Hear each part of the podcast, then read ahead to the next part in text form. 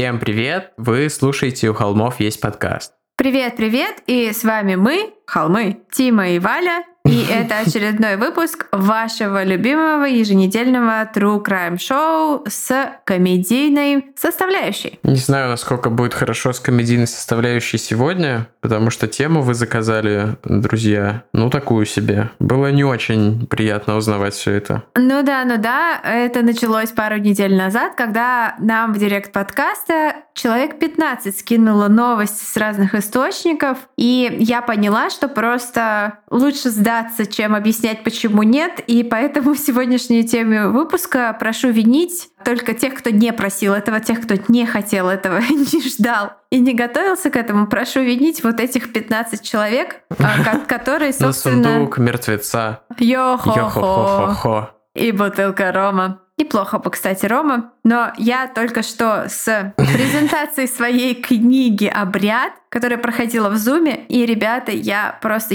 к чему я это говорила, что я хлебнула винца, чтобы немножко прийти в себя. Я в шоке от того, что практически 100% явка на презентации — это были холмис. И это была какая-то тусовка холмис, где был только один холм, правда, это я. Нам срочно нужно делать какую-то тусовку в Зуме с вами, ребята. Я думаю, что мы подумаем над этим и обсудим, и что-то в ближайшее время сообразим на N-рых. Вот. Спасибо большое, холмис, за вашу любовь. Спасибо за то, что вы, покупаете мои книги. Кстати, на моей книге на сайте издательства «Клевер» по промокоду «У холмов» скидка 45%. Промохолму «У холмов» 45%. Спасибо вам большое. Я была просто ошеломлена этой любовью. Как всегда, я чувствую, что я не заслуживаю всего этого. Я сейчас делаю очень много подбородков. Тима, смотри. А я сидел на работе, смотрел, как распределяется CTR по компаниям. О, я вспоминаю все эти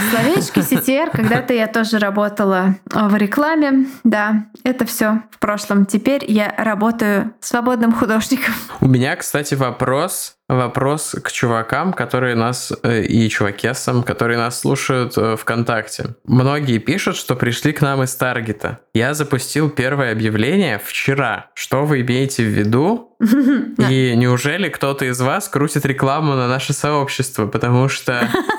Я не кручу рекламу на наше сообщество. И что подразумевается, я не очень понимаю. Мне очень интересно, как это бывает. Может быть, мы в рекомендациях у вас вылезаем, тогда это другое. Вот, очень интересно было бы узнать, поэтому пишите, уважаемые ВК Холмис.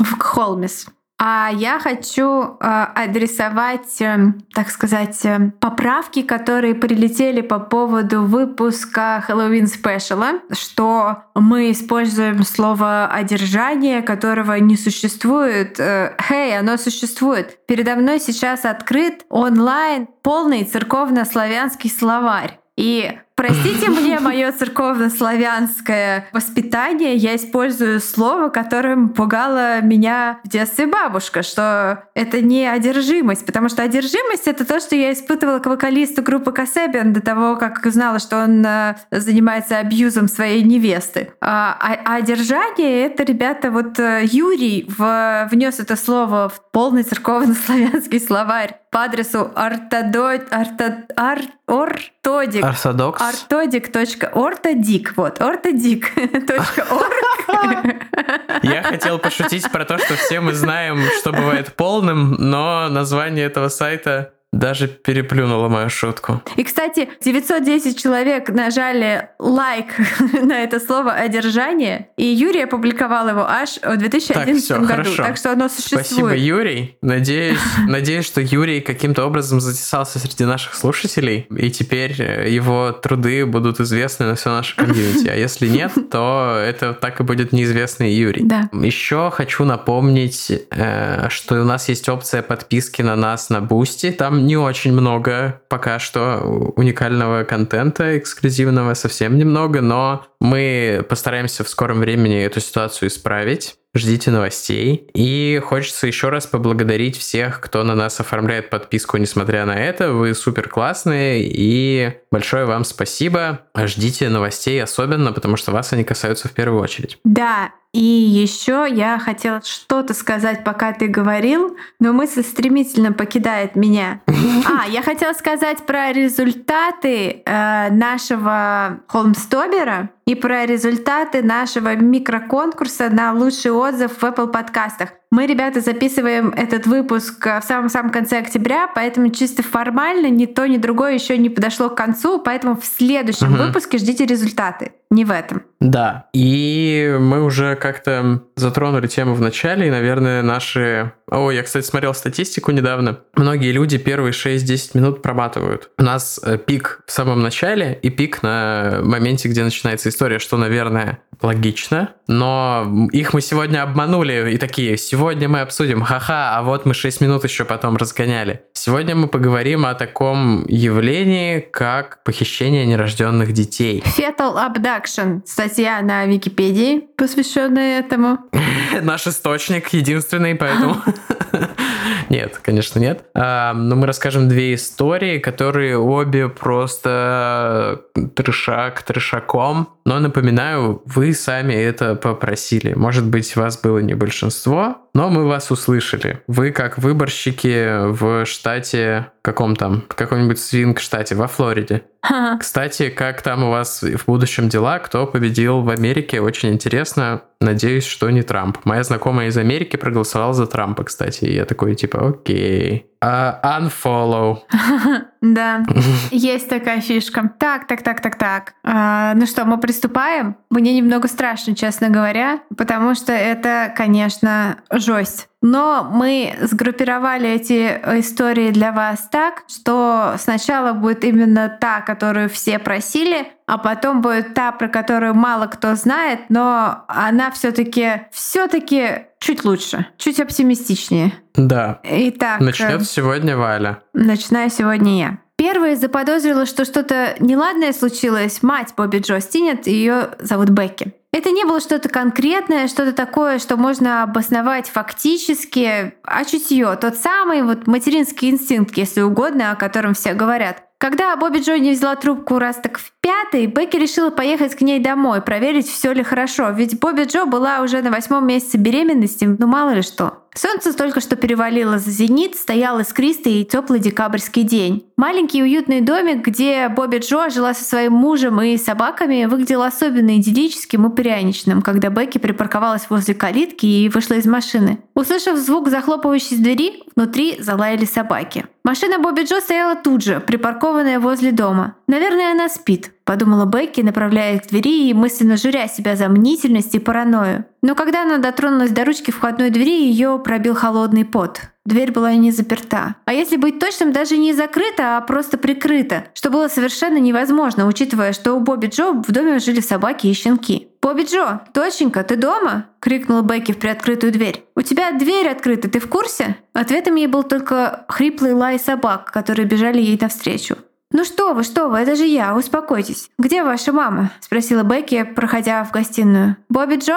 Она прошла дальше, в направлении кухни, не заметив ни капель крови на полу, ни бурых разводов на ручке двери в ванную комнату. То, что Бекки увидела на кухне, она описала так. Это было похоже на то, что внутри нее что-то взорвалось. У ее дочери 23-летней Бобби Джо. Все кругом было в крови, абсолютно все поверхности. Вскрикнув, женщина упала на колени рядом с дочерью, набирая номер службы спасения. Она не знала, как описать случившееся. Она боялась смотреть туда, где под простыней, которой был накрыт живот Бобби Джо, чернела эта кровавая масса. Она боялась отпускать ее холодеющую руку. Прибывшим медикам Бекки объяснила, что ее дочь была на 8-м месяце беременности, и она страшно переживала за то, что все ли в порядке с ее ребенком. Когда один из врачей службы спасения поднял таки простыню и заглянул туда, где должен был быть беременный живот Бобби Джо, он поднял глаза и переглянулся с коллегами, а потом посмотрел на Бекки. Ребенок? У нее нет ребенка. Его кто-то вырезал у нее из живота. Бобби Джо умерла по дороге в больницу, так и не приходя в сознание.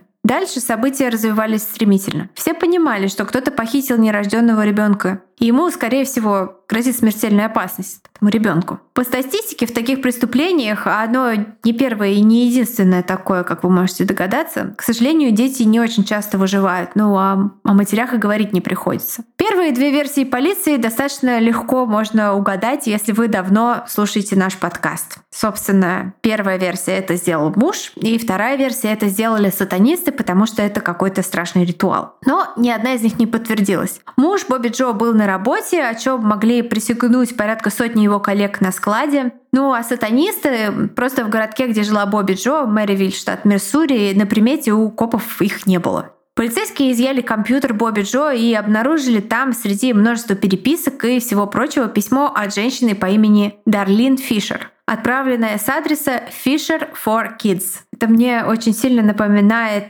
пароль от почты вокалиста Lost Prophets. Тоже такой супер циничный подход. То есть Fisher for Kids. Fisher — это же как охотник, который типа вор, да, там типа как фишинг, да. Fisher for Kids. В этом письме женщины договаривались о встрече. Полиция, конечно же, тут же пробила эту самую Дарлин Фишер по своей базе данных и по всяким спискам людей, которые есть у полиции, и столкнулась с проблемой, что такого человека попросту не существовало. И в этот момент они, в общем-то, испытали такой шок и разочарование, потому что счет времени шел на минуты. Это жизнь недоношенного ребенка в руках какого-то маньячного убийцы. Действовать нужно было очень и очень быстро. Тут же из большого города были вызваны компьютерные эксперты, которые определили IP-адрес, с которого было отправлено это самое сообщение. И к ужасу, очередному ужасу полиции, оно было отправлено из другого штата, а именно из штата Канзас. А значит, это было не в юрисдикции полиции Мэривилля. Такая уж в Америке система. Для того, чтобы получить ордер на обыск или просто чтобы допросить человека в другом штате, им нужно было получить согласие властей этого штата, либо действовать через ФБР. Потому что речь шла о федеральном преступлении, похищении ребенка, провоз через границу и все такое прочее. Это очень сильно бюрократически усложняло весь этот процесс. На получение всех этих одобрений ушли бы дни, может быть, недели, а у копов из Мэривилля, конечно, этих сроков не было. И здесь тоже я смотрела документалку, абсолютно героические чуваки. Они решили, что пофиг, если их уволят, пофиг, если их арестуют, если там против них будут приняты какие-то санкции. Они просто, два мужика, сели в машину и отправились вот по адресу, откуда было отправлено это сообщение. И не мудрено, потому что у них не было никаких других подозреваемых, ну и шансов у этого ребенка с каждой минутой было все меньше и меньше на то, чтобы выжить. Тем более им удалось установить, что проживающая по адресу, адресу физическому, где находится компьютер, с которого было... Тима, поправь меня, если я говорю фигню. Но это же так работает. Если есть IP-адрес, можно установить и адрес того места, где находится этот компьютер? Ну, вообще нет, не обязательно. Там это не так просто, потому что реальных IP есть не у всех. Бывают всякие подсети и... Ну, это мы говорим про, если я не ошибаюсь, 2004 год. Может быть, тогда это было проще? Ну, тогда, наверное, с этим было проще, но и опять же, это очень зависит. Иногда это можно сделать, иногда нет. Вот. Но, тем не менее, этим чувакам удалось буквально в течение нескольких часов выяснить конкретный адрес человека, по которому находится этот компьютер, с которого были отправлены эти имейлы. Но если это полиция, то у них в любом случае есть информация от провайдеров, наверное, которые могут больше, так, чем просто человек. И им удалось установить, что проживающая по этому адресу женщина тоже беременна и примерно на таком же сроке, что и Бобби Джо. Правда, звали эту женщину не Дарлин Фишер, как даму, которая подписывала письма к Бобби Джо, а Лиза Монтгомери. Полицейские, эти два чувака, они просто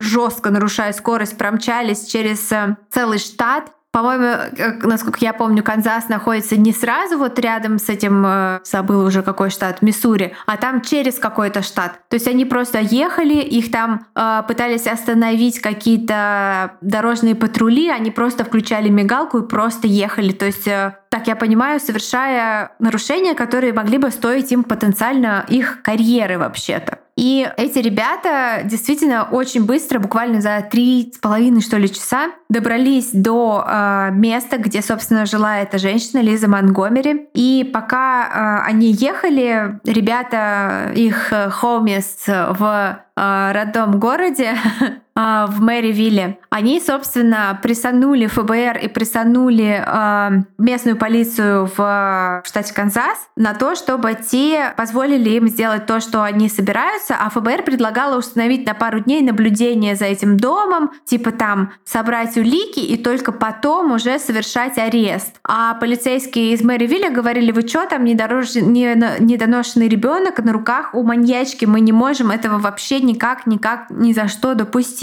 И получилось так, что в момент, когда они приехали, они уже знали, им там по рации докладывали, что около дома Бобби Джо видели красную машину. И они подъезжают к дому, и раз, там стоит красная машина. И у них еще один такой пункт в их чек-листе, так дзинг, да, это похоже на то. И эти два чувака, вот документалки, которые я смотрела, просто их от первого лица, пока они рассказывают, как это все было, они понимают, что окей, им дается добро на то, чтобы совершить арест, но никакая подмога, никто вот не успевает к ним туда. То есть они должны идти туда вдвоем, вот просто, и они не знают, что в этом доме, кто там, как это, может быть, там действительно сатанисты, может быть, там какая-нибудь, не знаю, human traffic, организованная преступность, там что угодно может быть. И они подходят и звонят в дверь. Им открывает мужчина. И они, конечно, меньше всего ожидали увидеть там мужчину, и они полицейские, они, как я понимаю, не имеют права врать. Или просто не умеют врать. Полицейские из маленького городка в штате Миссури. А, кстати, Миссури — это же где 3 билборда, да? Тоже штат. Видимо, они пытались... Ты имеешь в виду вот эту вот распространенную байку, что если у полицейского спрашивают, полицейский ли он обязан ответить, что он полицейский? Да, но вроде бы это неправда. Вроде бы это неправда, но... Эти чуваки, они честно сказали, что они полицейские, и у них поступил анонимный донос, что вот здесь может быть находиться этот похищенный ребенок, вот, потому что дело уже приобрело национальный характер, естественно, уже трубили по всем каналам телевидения про этого похищенного нерожденного ребенка. То есть, собственно, вот он был рожден. Ну, в общем, вы поняли, пожалуйста, не заставляйте меня объяснять это еще раз. Это к вопросу о том, что нужно сделать человеку, чтобы полиция не ждала 36 часов, прежде чем официально получить заявление, принять заявление о пропаже. То есть только в таких экстремальных случаях они начинают искать сразу. Да, но и то, видишь, ФБР им вставляла палки в колеса, полиция этого штата Канзас все время вставляла им тоже палки в колеса, и только вот эти местечковые чуваки, которые вот из этого крошечного городка, они прям сказали: все, мы едем. И рискнули, и поехали. Ну и каково же их удивление, когда этот мужчина, который открывает им дверь, он такой: окей, проходите, пожалуйста. И он их пускает просто внутрь. И они заходят в гостиную и видят, что там сидит в халате женщина, у нее на руках маленький ребенок, и они смотрят новости, где, собственно, рассказывается история убийства Бобби Джо. И, конечно, полицейские слегка в шоке, но они не хотят никого пугать, потому что они не знают, там вооружены они, не вооружены, что вообще происходит. Они вынуждены действовать очень аккуратно и особенно ставя во внимание в приоритет жизнь вот этого ребенка, который живой. Но они не знают, это тот ребенок или не тот ребенок. И один из них незаметненько так типа нагибается и смотрит и видит, что на веке и на виске у этой вот маленькой девочки, завернутой в простыню, что у нее порез. То есть у нее рассечено веко, и потом они смотрят на руки этой женщины, Лизы Монтгомери, которая держит этого ребенка,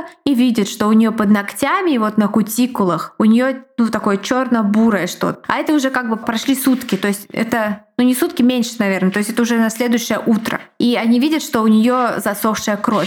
То есть они понимают, что, скорее всего, это она. И они просят у нее подержать этого ребенка. И она им такая: да, конечно, берите моего ребенка. И когда они ее просто спрашивают, а не ребенок ли это Бобби Джо, она говорит им просто сразу честно и откровенно, что да. И когда они ее арестовывают, она не оказывает никакого сопротивления, и ребенок благополучно отправляется на осмотр к врачам. и ребенок здоров.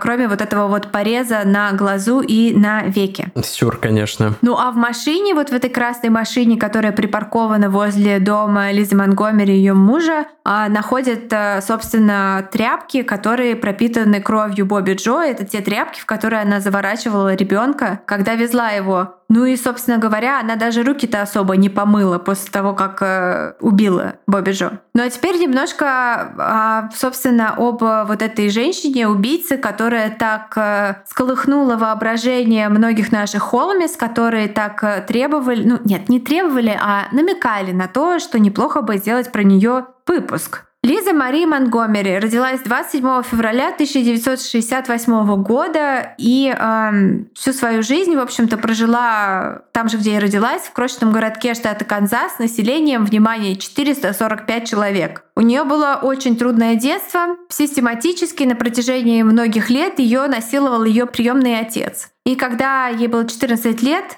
об этом узнала ее мать. Но вместо того, чтобы защитить Лизу или как-то повлиять на, сдать в полицию этого мерзавца или сделать что-то такое, что бы сделала нормальная женщина, она представила Лизе к голове ружье и сказала, что убьет ее, если она кому-то об этом расскажет. И абьюз продолжился. Также есть информация о том, что сама мать Лизы продавала ее мужчинам, принуждая ее тем самым к секс-работе. Лиза вышла замуж в первый раз в 18 лет.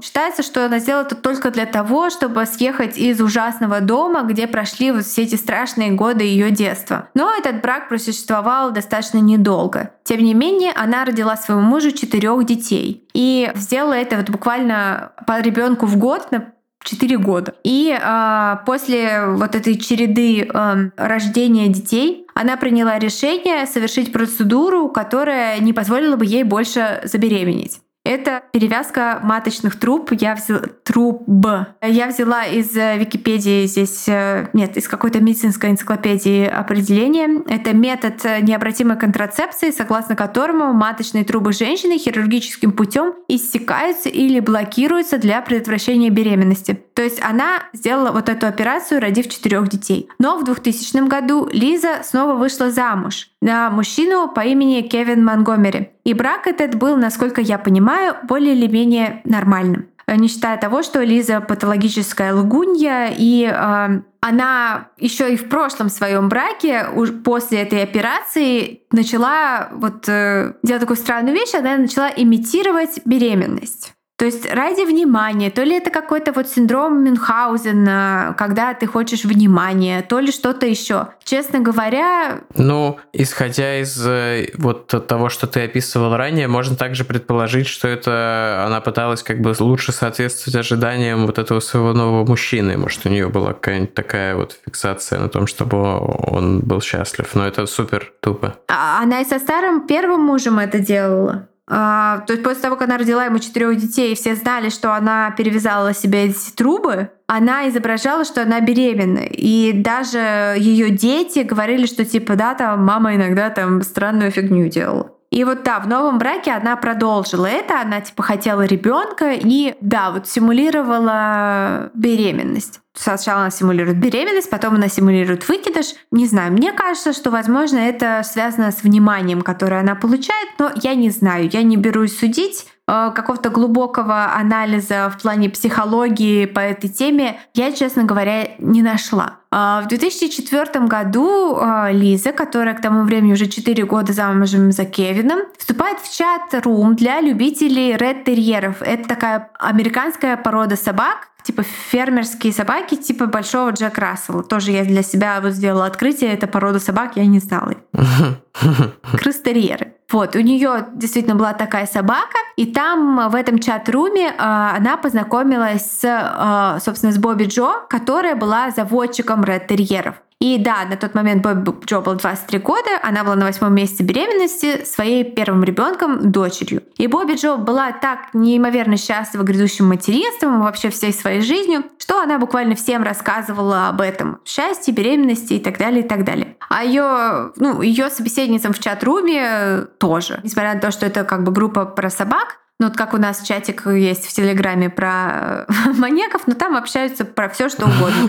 Так же и здесь. Бобби Джо поделилась своим счастьем. И, к сожалению, она поделилась своим счастьем не с тем человеком, с которым стоило это делать, а именно с Дарлин Фишер. Мы уже знаем, что Дарлин Фишер — это и есть Лиза Монтгомери. И Дарлин тут же подхватила тему, она сказала, что «О, какое совпадение, а я тоже беременна». И они моментально стали лучшими подружками. У них было очень много общих тем, и они продолжили свое общение вне чат-рума для заводчиков ред-терьеров, что, я думаю, порадовало этих остальных заводчиков. И женщины договорились о том, что Дарлин, она же Лиза, приедет домой к Бобби Джо, чтобы выбрать щеночка ред-терьера. И в этом дело не было абсолютно ничего такого странного или подозрительного, потому что у Бобби Джо в доме был питомник собак, и к ней приезжали клиенты постоянно домой выбирать животных, поэтому не было для нее ничего тревожного, ничего ее не подтолкнуло на какие-то подозрения или страшные мысли.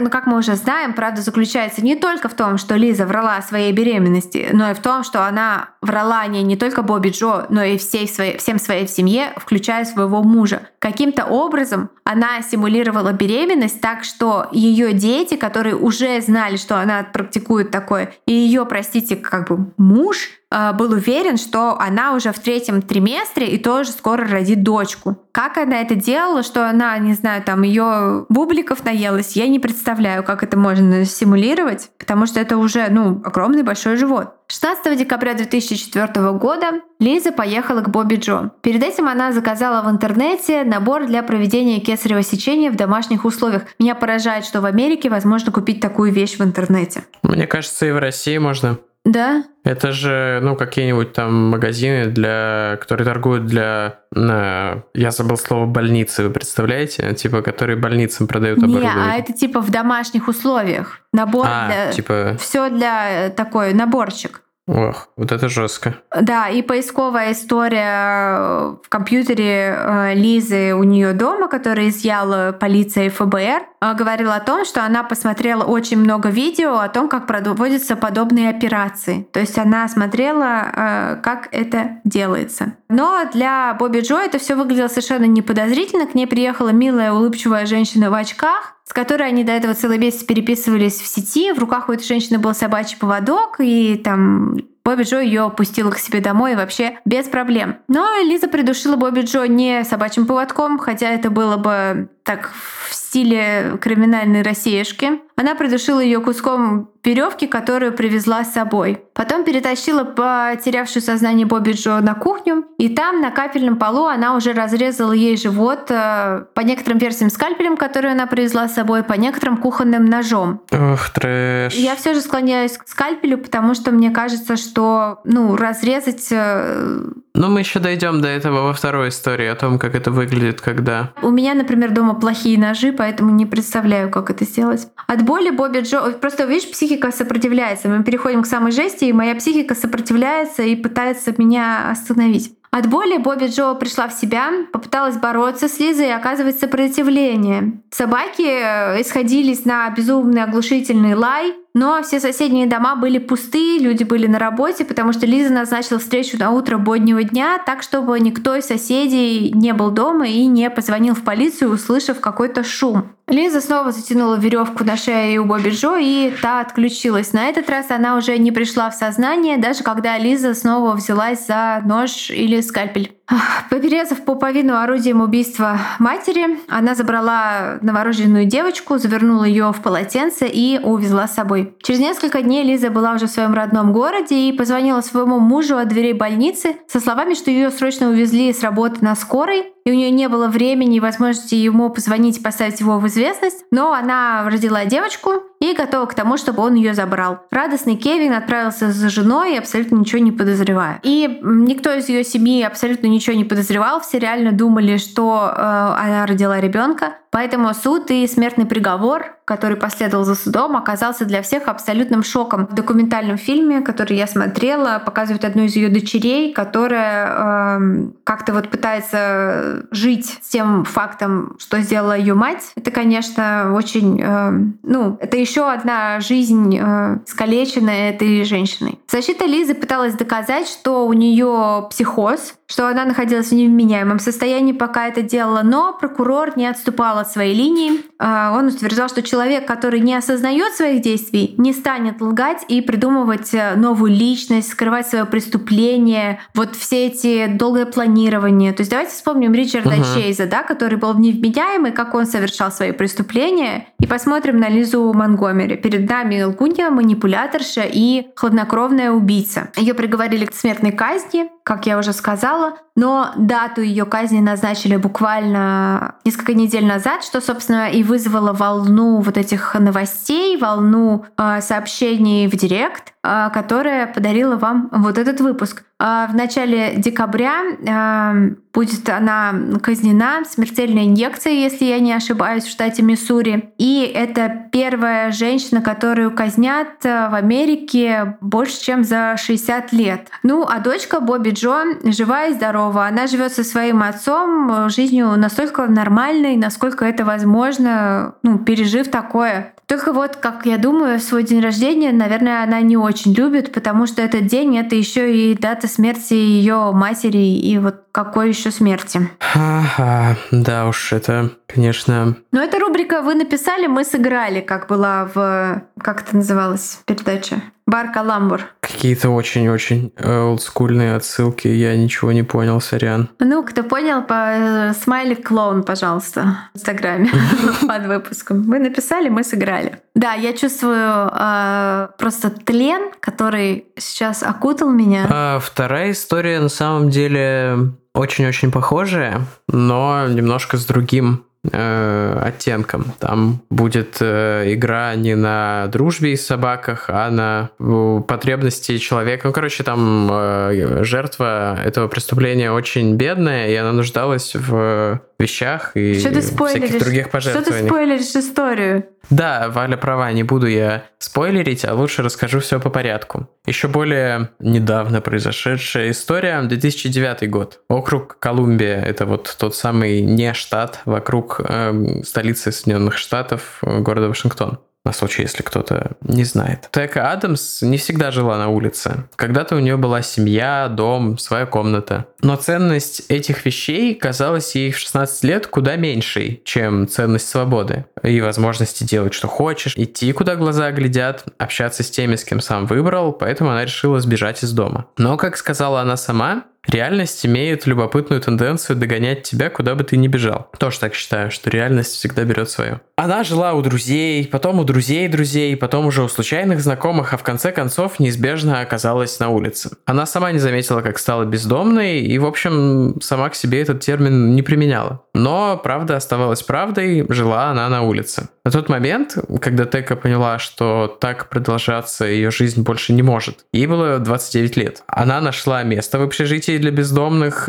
Там в DC это была какая-то очень большая программа по помощи бездомным в тот момент. Там это была какая-то глобальная проблема. Но вместо того, чтобы решать систематические проблемы там с неравенством в доходах населения, власти вот этого не штата, а власти этого округа просто строили очень много жилья, как будто бы, чтобы решить проблему бездомности, нужно просто построить жилье. И вот это вот была такая организация вроде петербургской ночлежки, но только где можно оставаться надолго. И эта вот среда все же помогает ей изменить свой образ жизни, вопреки статистике. И более того, она даже меняет свой взгляд на жизнь. Она была готова к переменам к лучшему, хотя и понимала, что для этого ей придется много и тяжело работать, и, по сути, найти свое место в жизни, что не так легко и для людей в гораздо более благоприятном положении, как вы знаете, безусловно. Она планировала получить школьный аттестат, потом, если повезет, устроиться на постоянную работу и накопить на обучение в колледже и учиться на вечернем отделении. Но у судьбы был другой план. Там в ночлежке она познакомилась с PJ. Так же, как и она, он пытался собрать по кускам свою жизнь и построить что-то стоящее и долгоиграющее. Они помогали друг другу, мотивировали продолжать учиться, искать работу, стали друзьями, очень-очень сблизились, а потом в какой-то момент PJ признался Теке в любви. И она, конечно же, ответила ему взаимностью, и через несколько месяцев он сделал ей предложение, а еще через несколько месяцев после свадьбы обнаружилось, что Тека беременная, они были просто на седьмом небе от счастья и радости. Эта новая жизнь символизировала и начало их собственной новой жизни, новой главы. Даже после брака они продолжали жить в ночлежке, в острой нужде, хотя постепенно их ситуация налаживалась. Но, тем не менее, пока они не могли позволить себе какое-то отдельное жилье, и вот пользовались всей помощью, которую могут найти, в чем нет совершенно ничего предосудительного, я считаю. И вот в октябре, когда она была уже аж на 8-м месяце беременности, совершенно неожиданно она получила звонок. Ей звонит женщина, представляется, что она из благотворительной организации, которая предоставляет детские вещи бездомным и малоимущим матерям. Таких организаций много, и они, правда, помогают, но Тека никак не могла припомнить, чтобы подавала заявку именно в эту. Но разве это важно, если ей готовы помочь, дать вещи? Конечно, стоит брать, ведь они помогут ее новорожденной дочке жить в комфорте. PJ, как водится, засомневался. У него вызвало недоумение и опасение даже то, как эта женщина, представившись социальным работником по имени Стефани Майлз, достала номер мобильного телефона Теки, ведь Тека его сама добровольно никуда не сообщала. Но Тека отмахнулась от его негативных мыслей, может быть, там поделился кто-нибудь из ночлежки или из какой-нибудь другой организации, в которую она все же обращалась, и она была слишком рада тому, что получит эти бесплатные вещи, которые ей, безусловно, были очень нужны. И вот как-то так они решили, что в принципе, аргументация это достаточная, чтобы довериться этому человеку. Тека и Стефани созванивались по телефону чуть ли не каждый день в течение следующего месяца, и Стефани всегда спрашивала, как там ребенок, и просила ее составить подробный список всех вещей, которые были ей нужны. Она рассказала Теке о складах, которые полны детских сидений, колясок и прочих необходимых предметов для новорожденных. Как вы знаете, это не очень дешево, и вообще это очень такая сложная с финансовой точки зрения вещь, по крайней мере, в современном мире. И у Теки просто разбегались глаза от всей этой информации, ей очень было нужно, и это была отличная возможность сэкономить просто кучу денег на всем на этом. Денег, которых у нее, по сути-то, и не было. И, наконец, 2 декабря Стефани и Тека договорились, что соцработница заберет ее вот как раз из этого комплекса социального жилья, где они жили с Пиджеем, в 6:30 утра, и они вместе пойдут на склад забирать вещи для Теки, которые вот ее служба подготовила любезно. Это было как раз вовремя, потому что ребенок должен был родиться 8 декабря, то есть буквально через неделю. Было темное, дождливое утро. Стефани оказалась высокой и плотной дамой лет 40, рядом с которой даже сильно беременная Тека выглядела хрупкой и миниатюрной, но вроде бы Тека невысокого роста. Тека села в теплую машину к Стефани, и они подъехали под звук дождя и тихо играющее радио в сторону склада. Тека не особенно следила за маршрутом, поскольку была увлечена беседой со своей спутницей, но и в целом доверяла ей, поскольку они много созванивались, и да, в принципе, какой пассажир следит за маршрутом? Если это не слушатели «У холмов есть подкаст» и, не знаю, не другие водители, хотя я вот, когда еду пассажиром, тоже за маршрутом не особо слежу. Они ехали довольно долго, и когда машина Стефани начала издавать странные булькающие звуки, они обе как бы напряглись, испугались, и Стефани спросила Теку, не против ли она, если они быстро заедут к ней домой, мол, это совсем недалеко, там она сможет посоветоваться со своим мужем,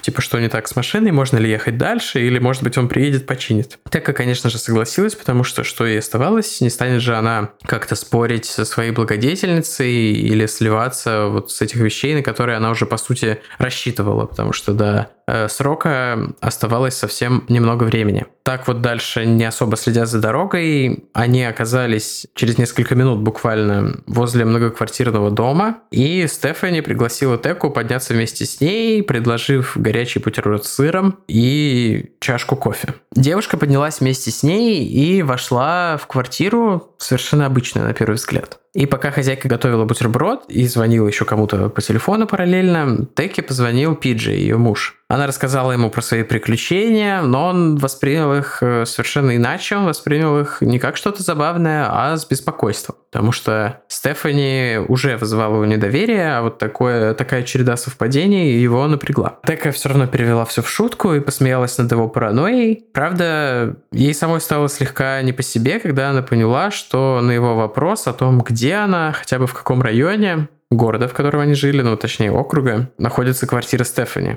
Тека просто не знала, что ответить, она совсем не следила за дорогой, да и, в принципе, привычки ездить на машине у нее не было, она всегда жила очень бедно. Тека убедила себя, что все в порядке, и с радостью приняла предложение Стефани посмотреть фильм, пока они ждут ее мужа, который должен приехать и все же посмотреть, что там не так с машиной. Она отвела девушку в пустую гостевую спальню, усадила перед телевизором и включила какой-то диснеевский мультфильм. У Теки очень отекли ноги, и она сняла сапоги и растянулась как-то то ли на ковре, то ли на диване в полуприседе, откусывая бутерброд и вполглаза посматривая вот этот мультик. Вскоре к ней присоединилась и Стефани. Они смеялись и вспоминали какие-то штуки из детства, когда вдруг лицо Стефани изменилось. Улыбка резко исчезла сначала с глаз, потом из губ. И через мгновение она схватила плед, а плед был какой-то, насколько я понимаю, утяжеленный. Если вы знаете, что это такое, это какая-то ортопедическая штука, чтобы усиливать давление на тело. Это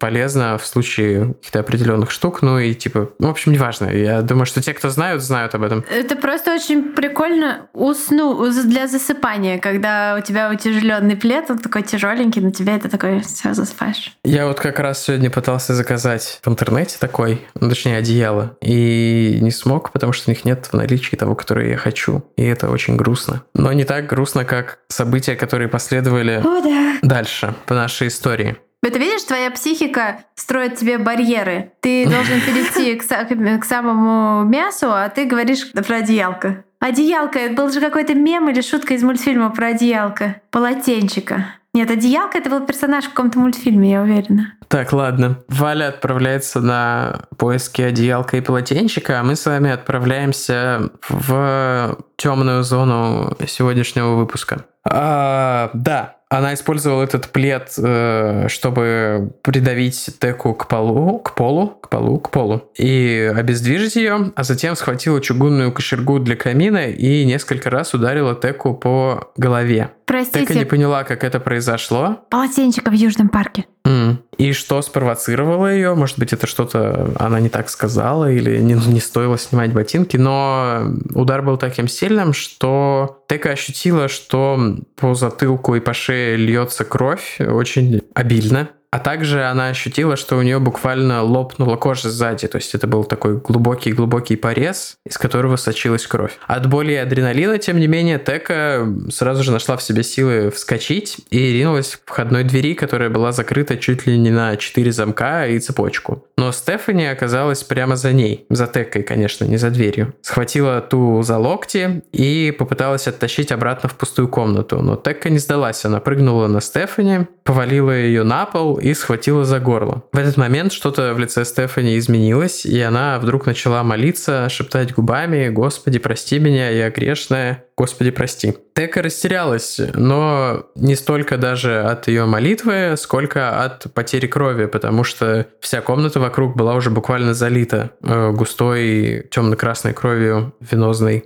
с ее головы. И от потери крови у нее началось головокружение, пальцы ослабели, и она упала на пол, по сути, освободив Стефани. Та вскочила на ноги, сразу же обратно передумала, схватила Теку за лодыжки и поволокла теряющую сознание девушку в кухню. Она встала на колени рядом с Текой и стала протирать лицо и шею последней от крови мокрым бумажным полотенцем, и потом начала долго и упорно отмывать кровь с ковра и стен. Тека, будучи обездвижена, будучи в шоке и от потери крови, была в таком очень неустойчивом состоянии и, да, старалась не шуметь, лежать очень тихо, поскольку она думала о своем муже и ребенке, и в своем прошлом, и пыталась найти какое-то решение, как выйти из этой ситуации и не спровоцировать Стефани на дальнейшую агрессию или что-то еще предпринять. И она очень не хотела, чтобы Стефани подумала, что та собирается сбежать. То есть она хотела не спалиться, по сути. Тека понимала, что Стефани моет квартиру по единственной причине, потому что Тека из нее не выйдет.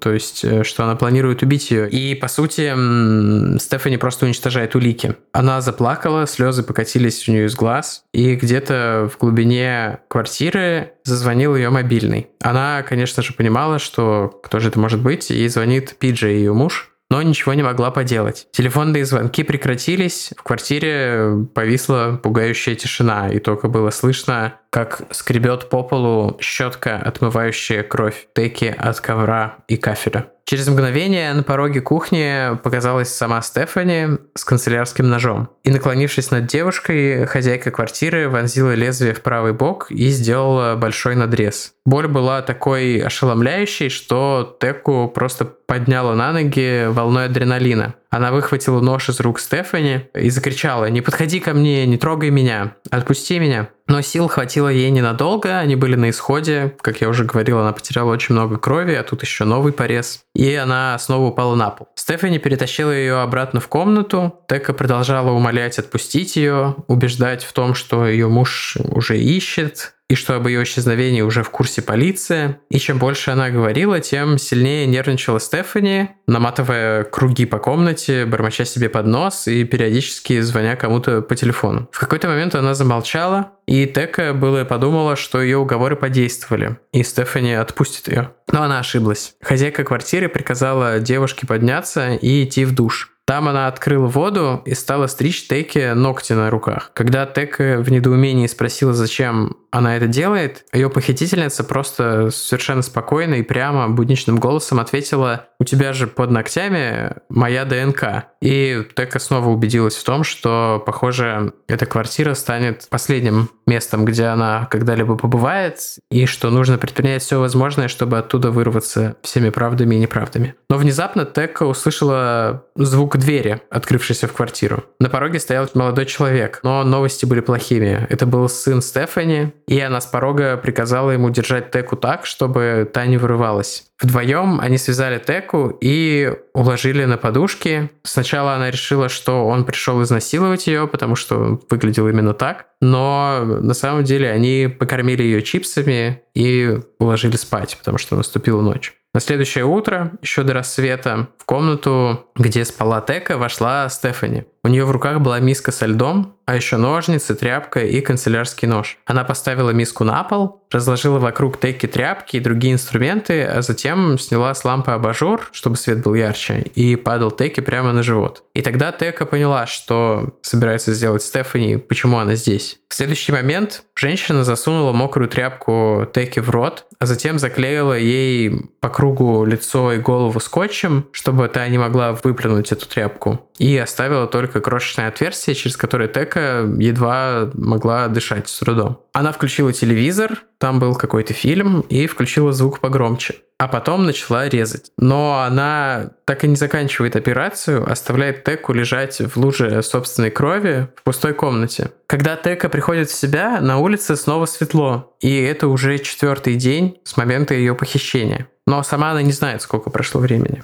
Она оглядывается и находит глазами Стефани, свернувшуюся в позе эмбриона на полу в дверном проеме, как бы блокируя выход для Теки. И сначала ей кажется, что они встретились взглядами. Стефани, лежащая на полу, и Тека, со скотчем на лице, связанная с открытым разрезанным животом и пятнами, и чуть ли даже не лужами крови вокруг. Но Тека все же понимает, что Стефани спит. И, собрав в кулак все свои силы, она выталкивает изо рта это мокрое полотенце, отлепляет скотч от лица, тоже используя мышцы лица, зубы и язык, и затем разгрызает вот какой-то кусочек веревки или тряпки, которые были связаны ее руки. Видимо, за ночь Стефани заменила изоленту на что-то другое, что очень странно, но ситуация в любом случае далека от нормы. Тека не сразу поднимается на ноги, поймав равновесие, она крадется по квартире. Перешагивая через свою мучительницу, она впадает в панику, потому что кровь из многочисленных ран на ее животе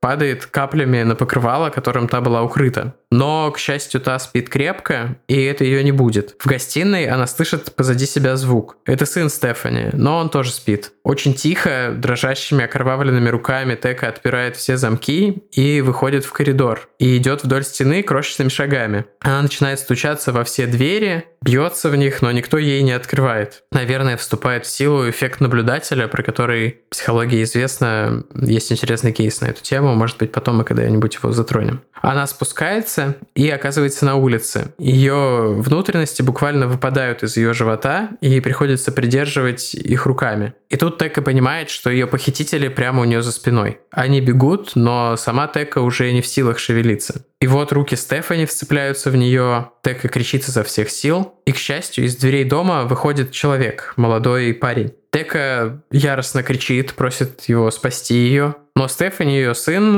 уже подоспевший к тому моменту, совершенно спокойным голосом объясняют, что у нее только что был выкидыш, она не в себе, возвращайтесь домой, все в порядке, мы держим ситуацию под контролем. Парень смотрит на них в явной растерянности, Тека кричит, эти разговаривают спокойными голосами, он не знает, кому верить, и, кажется, уже почти решает не вмешиваться и просто уйти. Когда Тека предпринимает последнюю попытку, она задирает кофту и показывает ему то кровавое месиво, которое было на месте ее живота. Он заявляет: «Не знаю, что у вас тут происходит, ребята, но я вызываю полицию». Услышав это, Стефани отпускает хватку на руках Теки и просто опускается бежать. Парень вызывает 911, полицию и скорую, и он будет с Текой до момента, когда не приедут медики. И все, о чем может думать Тека, это ее ребенок. Она говорит: пожалуйста, скажите, в порядке ли мой ребенок? И теряет сознание уже только будущее в машине скорой помощи. Вот такая вот сила воли у человека. Проснется она только в больнице, и там узнает, что провела в заточении аж 4 дня, и что у нее вот этим предпринятым Стефани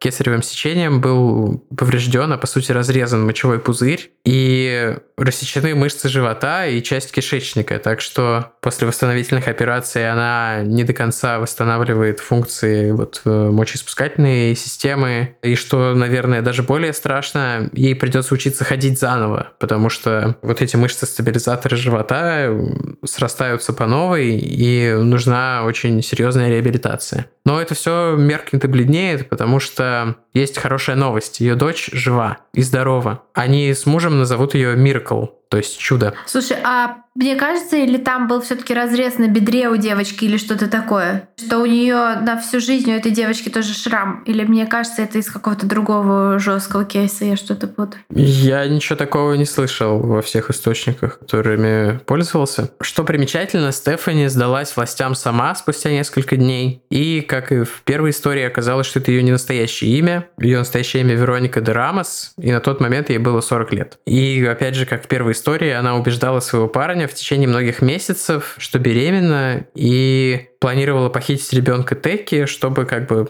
подтвердить вот этот обман, в который она себя сама вовлекла. На суде, видеозапись которого можно найти в сети, похитительница заверила присяжных в том, что она купила ребенка Теки заранее за $5000, но та пошла на попятную после того, как они встретились. Она сказала, что она потратила деньги и отказалась отдавать своего еще на тот момент нерожденного ребенка, но, конечно же, это все неправда, Тека все отрицала, и суд ей не поверил, Стефани, в смысле, точнее, Веронике. Но в итоге Стефани не обвиняют в покушении на убийство, поскольку суд решает, что она планировала оставить Теку в живых, потому что ей нужно было как бы провести вот это кесарево сечение, значит, она по определению не могла убить Теку, что крайне странно, как мне кажется, и даже в похищении ее не обвиняют. Но ей дают срок за нанесение тяжкого вреда здоровью, что в Штатах, точнее в этом штате, не штате, в этом округе, карается 25 годами, ну то есть 25 до пожизненного — это возможные сроки, а ей дают по сути минимальный, всего 25 лет.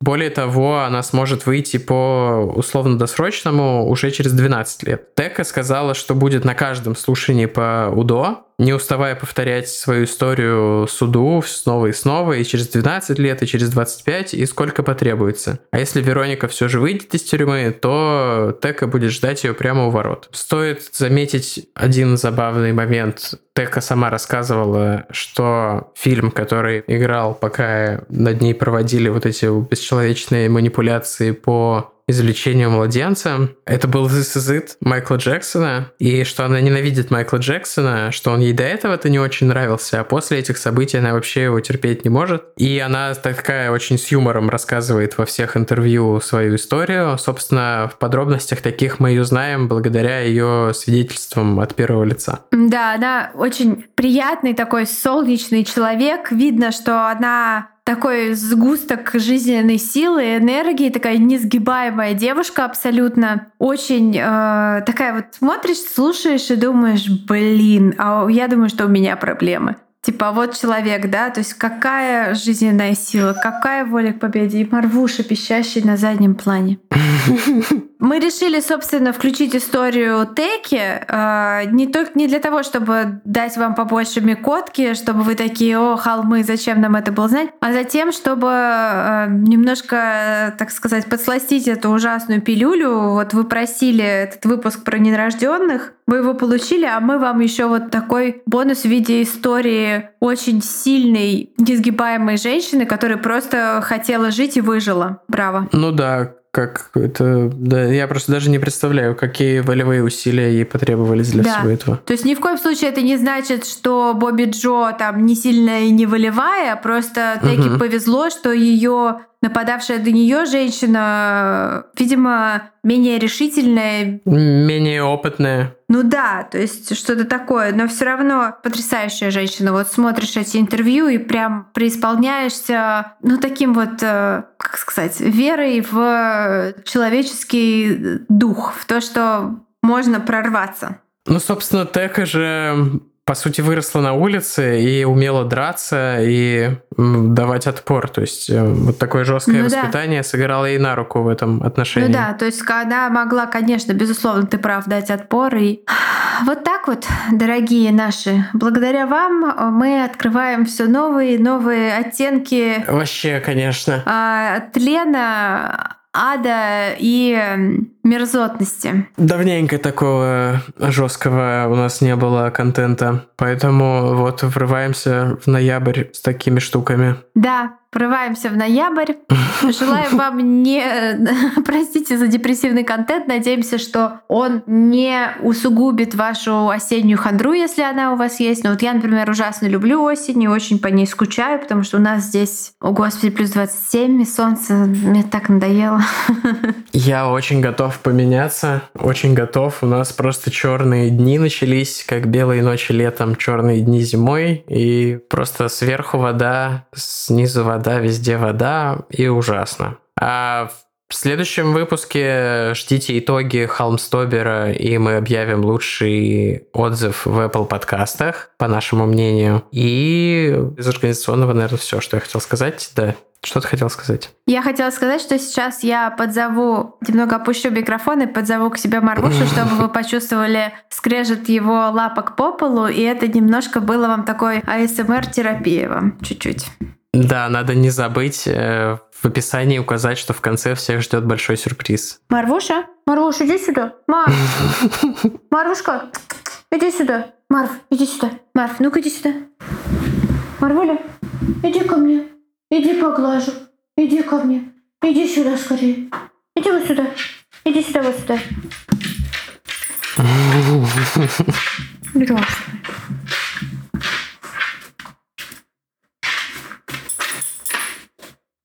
Вот так. Это был Марвушка. У холмов есть Марв. Большое всем спасибо и до новых встреч. Пока. Пока.